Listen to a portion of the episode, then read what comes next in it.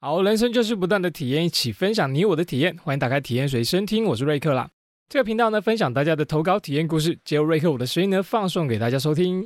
有你的参与与投稿呢，人生更有趣，节目更热闹哦。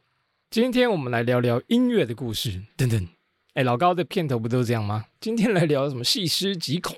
好，我最近看了一部影集，觉得蛮有感的，跟大家聊一下，叫做《串流王者》。《串流王者》在讲说，我们常听音乐或者听 podcast 的现在一个软体。叫 Spotify 串起的一个故事。他说啊，他的创办人呢叫做丹尼尔。在当时啊，如果你想收听音乐，你必须要那个档案。那大部分的档案呢都是 MP3。MP3 呢，你都要透过下载。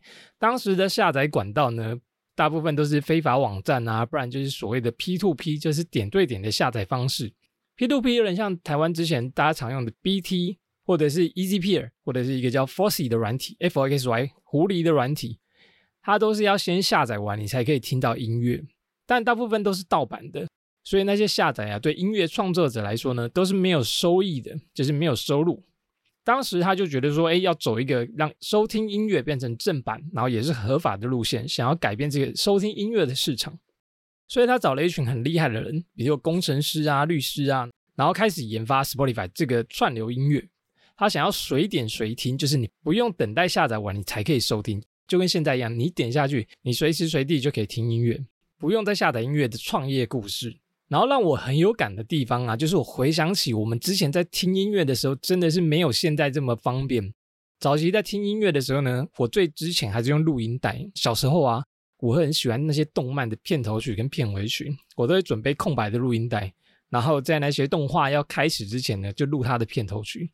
有些好像我现在还有留着。觉得很怀念，只能这样子录，然后听那些片头曲，不然你当时是没有办法听到那些音乐的，除非你就去买一些正版的。那有些音乐呢，可能台湾也没有卖，所以你根本是没办法听到那些音乐。录音带之后啊，再来就是 CD 呢，你可以不用再倒带，不用再快转，不用再卷那个中间的轮子，你可以直接呢下一首就马上从头开始听，不用再等待。再来呢就是 MP3 呢，就是你小一台播放器，你只要音乐档案你就可以播放音乐。但是这些的共同点都是，你想要听音乐的话，你都要有那个音乐档案，或者是那个音乐的储存装置。如果你想要很多音乐选择的话呢，你家可能就会有一堆 CD 片啊，或者是录音带啊，占很大的空间。你要收集很多，你才有办法听到。那就像那部串流王者说的 ，Spotify 的串流音乐啊，真的是音乐上很大的改变。现在我们听音乐呢，随点随听，你只要有网络，你可以随时随地搜寻各地的音乐来听。心情不好来一首音乐，心情好呢就来一首舞曲，你边运动呢还可以搭配不同的音乐来收听，自己列播放清单，现在真的是很方便。然后我就很好奇说，以前年代的实体唱片啊，卖的最好的是谁？就是以前不是录音带吗？ CD 那时候的销量，全台湾卖的最好到底谁？你们来猜猜。台湾卖的最好的唱片呢，第一名是张惠妹，北部的北部也很红这是张惠妹的第二张专辑，然后它是1997年发行的，总共呢卖出了138万张，很厉害。张惠妹红到现在还在红。之前她去台东唱跨年的时候，我忘记是跨年还是什么时候，台东那时候就是整个很热闹，真的是魅力不减的。现在还能听到她的歌，觉得非常幸福。那么大家猜第二名是谁？第二名不是台湾人，但是在台湾非常的红，有歌神之称的张学友。第二名是张学友的《吻别》。这个《吻别》啊，是1993年发行的，是张学友的第5张国语专辑，在台湾的销量是136万张。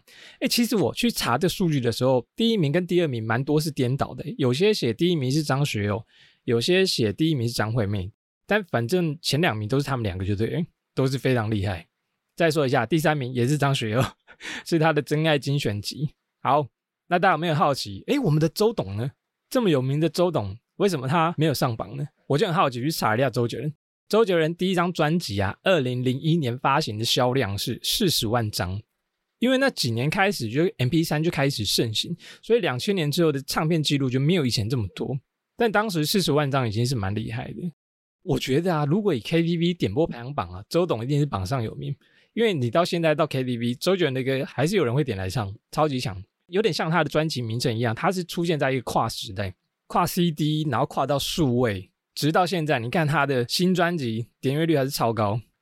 然后我也好奇其他国家的唱片排行榜第一名，日本的唱片排行榜第一名，大家知道是谁吗？这个人非常的有名，他的专辑名称叫做 Faster Love， 是宇多田。这张专辑呢真的超级红，他当初是搭配一个日剧叫做《魔女的条件》，好像是松岛菜菜子跟龙泽秀明主演的，而且这是宇多田出道的第一张专辑，当时他才16岁。唱片发行的首周呢就卖出超过200万张，最终的记录呢是发售了767万张以上。哇，非常有才华，第一张专辑直接霸榜，成为日本第一名，直到现在没有人可以打破他记录，超强的。今年我忘记是今年还是去年吧，宇多田还有出专辑，然后最近这首歌啊也要拍成偶像剧了， Netflix 好像11月底要上映以这首歌改编的偶像剧，是由佐藤健，好两个我只认识佐藤健的，反正他在11月底会上映，有兴趣的话呢可以追踪 follow。 总之呢，日本第一名就是宇多田，那第三名是 BZ 也蛮好听的，第二名我不太认识就跳过，好然后我们来看看全球第一名，有没有好奇全球第一名是谁？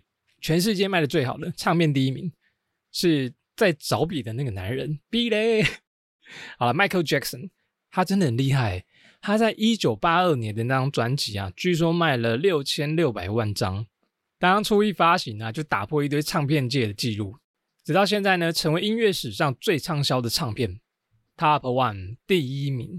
其中他有一个主打的 MV 叫做战力，有13分钟，大家有兴趣可以去搜寻一下。然后我看那个排行榜记录啊，发售了几千万张以上的几乎都是2000年以前发行的专辑居多，比如说像猫王啊那时候。但其中有一个我觉得非常扯，它是在2015年发行，它卖了2000万张的专辑，大家知道这个人是谁吗？这个人是英国的艾戴尔，他的 25那一张专辑呢竟然发行了2000万张以上，是真的好听啊！但我是真的没有想到，因为2000年以后几乎已经是数位音乐了，还可以卖出这么多张，真的太厉害了。那现在我们用什么判定排行榜的数据？是不是用那个 YouTube 的观看数啊？因为我之前看那个 BlackPink 新发行的那个 MV 啊，一个月那个观看数，天哪，就已经2亿了，是不是很夸张？才一个月哦，真的是网络进化的转变了。好了，不知道现在音乐接下来会怎么样进化，很期待它还有什么转变。好，接下来让我们看有哪些听众的投稿吧。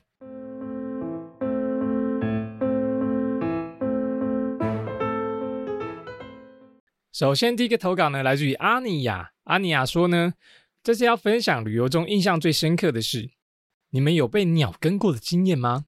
难得家庭的金门行呢，我们跑去了沙西堡，先遇到了撒娇猫猫，还没有看到猫本人，先听到它迎接我们的声音，有够亲人。他就这样一路跟着我们走到看海的地方，大概走了3分钟哦。我们想说在凉亭休息吃个面包，没想到这时候感觉背脊凉凉的，原来有一只鸟正虎视眈眈我们的面包，它是一只八哥。姐姐觉得它很可怜的样子，所以就让我捏块面包给小鸟吃。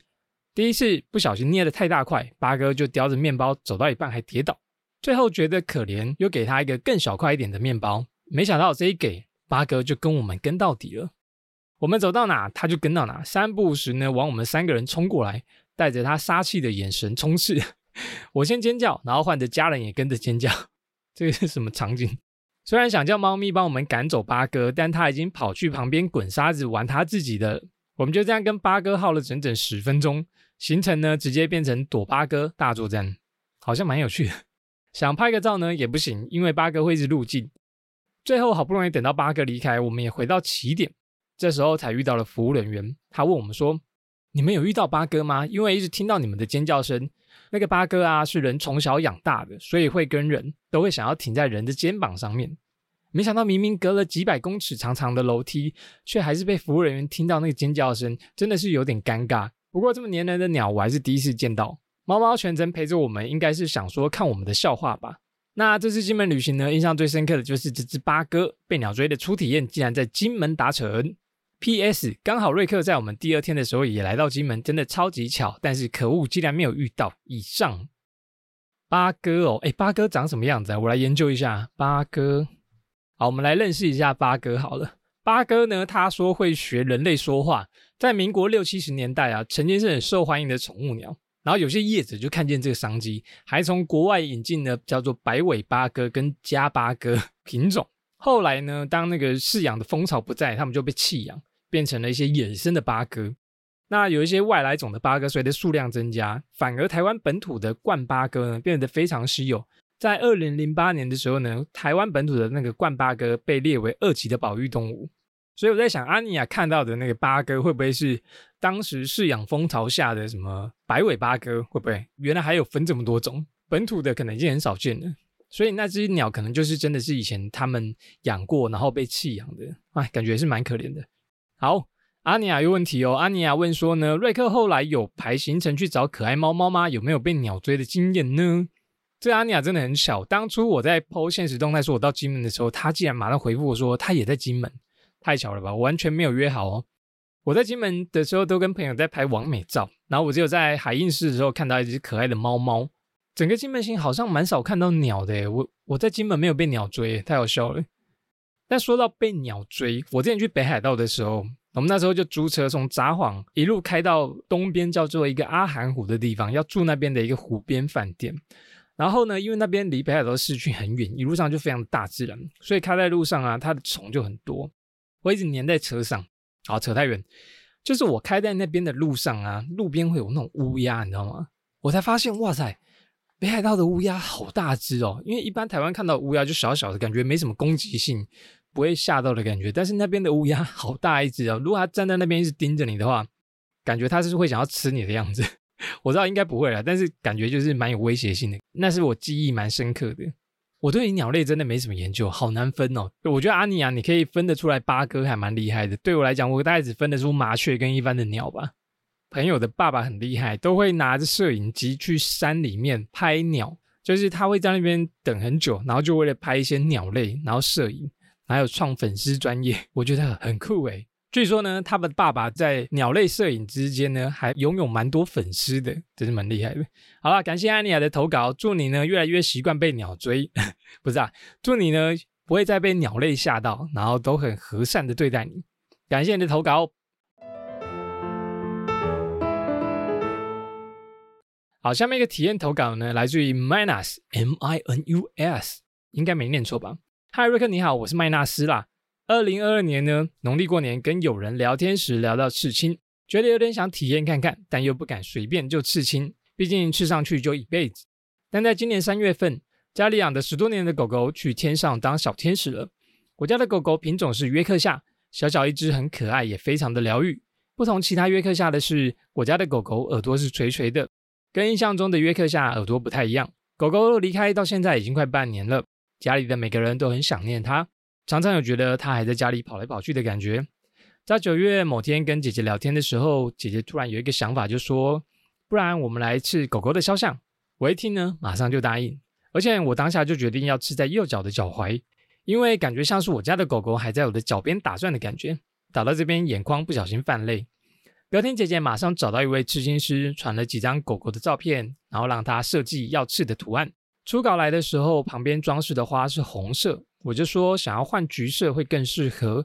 果然最后定案的图案让我很熟悉，突然想到有一张他在垃圾桶里的照片，垃圾桶的图案呢就是橘色的花。找出来看照片对比后呢，真的超级像哦。现在啊，我跟姐姐的脚踝上面都有我们想念的狗狗，感觉它还陪伴着我们。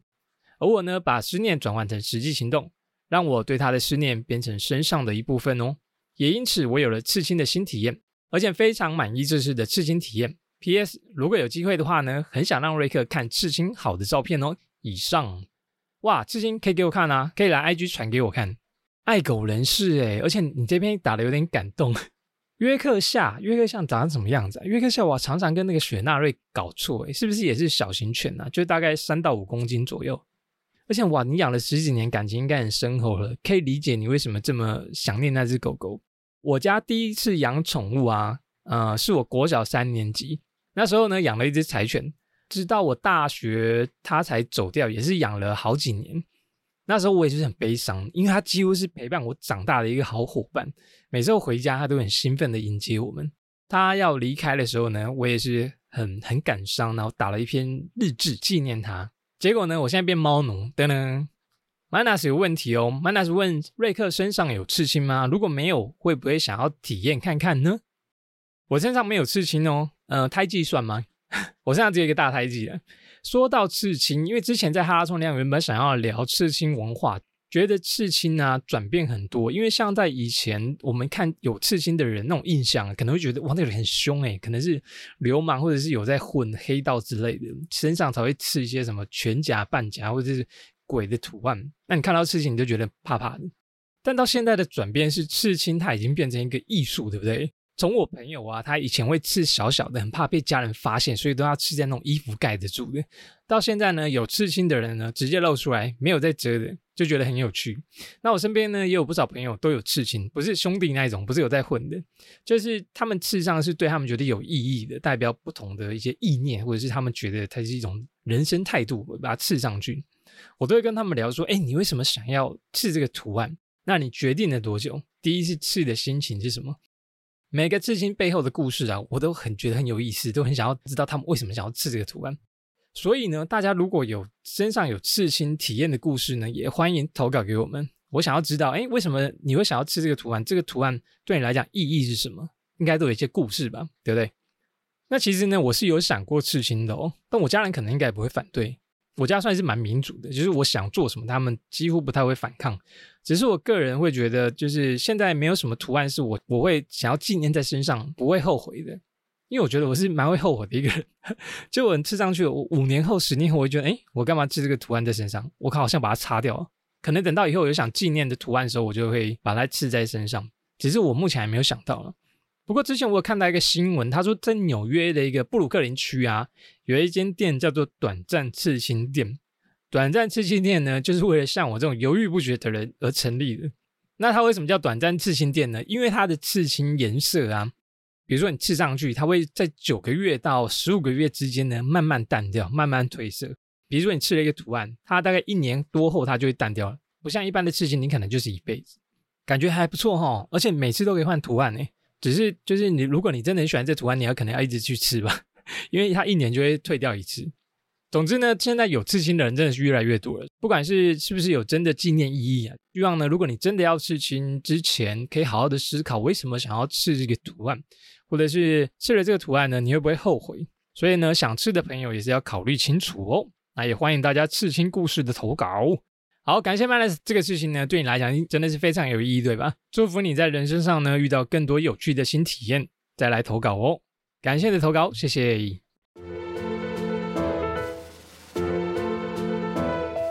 好，下面一个投稿呢，来自于艾希瓦纳尔，你爱艾希我安娜。他说这个是英雄联盟的3个角色，笑死！我有说过我其实没有什么玩过英雄联盟嘛。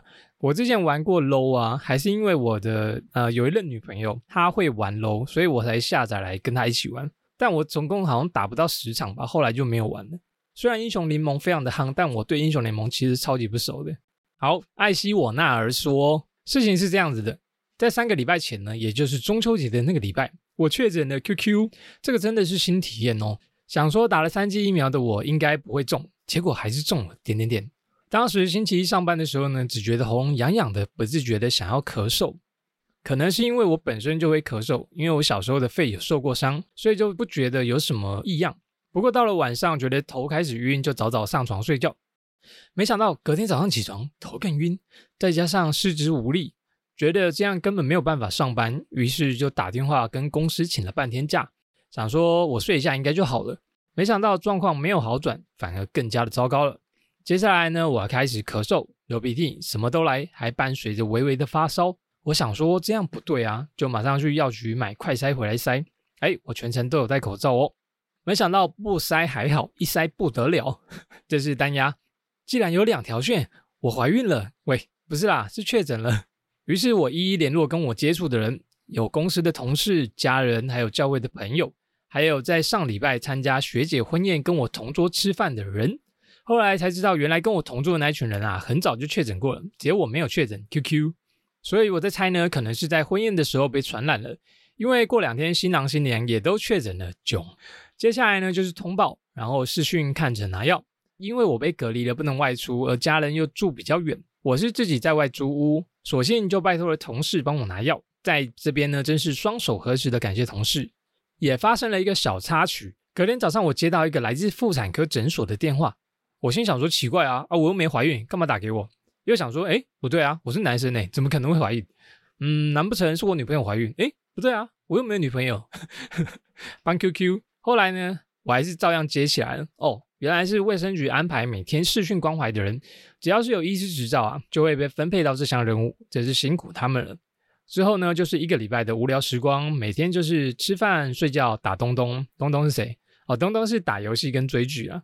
其实呢确诊之后还蛮担心的，因为我的肺啊原本就不太好，本来以为会很严重，结果呢只有第一天发烧的时候全身无力而已，后面就跟正常人一样，白白得到了7天的假期，然后又有半薪跟辅助还有保险金。其实我那时候还担心，想说保险快到期了，但我还没确诊，没想到在这样想的时候就确诊了。不过这边是不好的想法，能不用最好就不要用哦，因为确诊会怎么样你也不知道。像我是运气好，所以没什么症状。我有一个朋友确诊，隔离完一个礼拜，还是每天咳嗽咳得要死，然后还有严重的脑雾。脑雾是什么？哦，就常常忘东忘西，然后出去要买东西，就刚出来的时候呢就忘记现在要干什么了。这就是瑞克常发生的事啊。好，不过遗憾的是我确诊的时候呢刚好是中秋连假，看 IG 啊大家都出去玩吃烤肉，但我都不能 QQ， 所以当我隔离完呢就是找朋友去吃烧肉吃到饱，来弥补中秋节没有吃到烤肉的遗憾。呵呵，这就是我的确诊新体验，希望瑞克呢不会念到嘴巴酸差第一。然后这次也是我第一次用电脑打字投稿，因为有太多想分享的东西了。最后希望大家都能平安健康，平安健康，平安健康，疫情消退，赶快回归正常的生活。以上。艾希瓦纳尔人呢有问题哦，他说不知道瑞克有没有确诊过或者是得到什么重大感染疾病呢 ？PS 觉得瑞克的声音给人一种正能量的感觉，相信内心也是正能量爆棚的吧，哈哈。希望瑞克好好能充电，不要让自己太累。还有新节目呢，收听长虹，阿里嘎多格什么？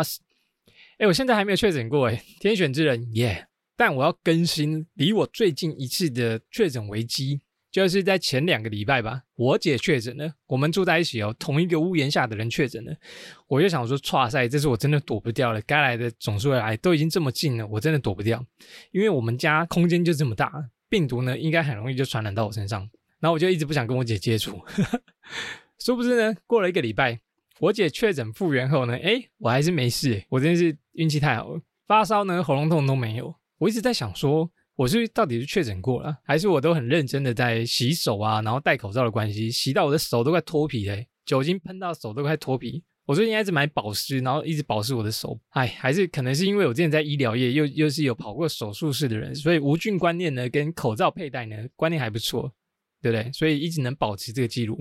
说到确诊后的后遗症，我姐确诊好之后呢她还是蛮严重的，我看她一直咳嗽，至少在她痊愈后的1-2个礼拜吧都还在咳。我就很想说你是不是又中了就叫他赶快再塞。现在呢只要他一直在咳嗽或者是有鼻音啊，我就说你赶快去塞。我好不容易躲掉一次了，会不会你又中呢？除此之外呢好像就没有什么症状了。